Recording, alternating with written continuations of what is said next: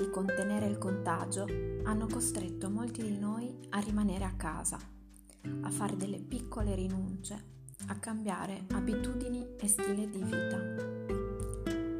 Ma se proviamo a guardare l'altro lato della medaglia, possiamo cogliere questa occasione per stare con noi stessi e con i nostri cari, per fare ciò che davvero amiamo o per imparare qualcosa di nuovo possiamo cogliere questi giorni di pausa come un momento prezioso per riscoprire la bellezza di ciò che ci circonda, per apprezzare quelle piccole cose della vita che spesso sottovalutiamo ma che ora ci mancano. In questi giorni mi è tornata in mente la poesia Perché vivo di Boris Vian. Ho conosciuto questa poesia mentre frequentavo la scuola di specializzazione ad una lezione tenuta da Giovanni Zucchi. Vi proponiamo l'ascolto della poesia come piccolo spunto.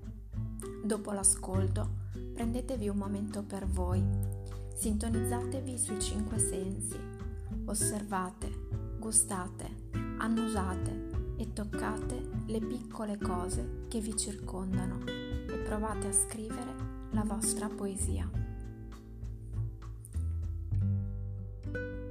Perché vivo? Perché vivo? Per la gamba gialla d'una donna bionda appoggiata al muro in pieno sole. Per la vela gonfia di un battello del porto. Per l'ombra delle tende. Il caffè ghiacciato che si beve con la cannuccia. Per toccare la sabbia, vedere il fondo dell'acqua che diventa così azzurro che discende tanto in basso con i calmi pesci pascolanti sul fondo, che si librano sopra i capelli delle alghe come uccelli lenti, come uccelli azzurri.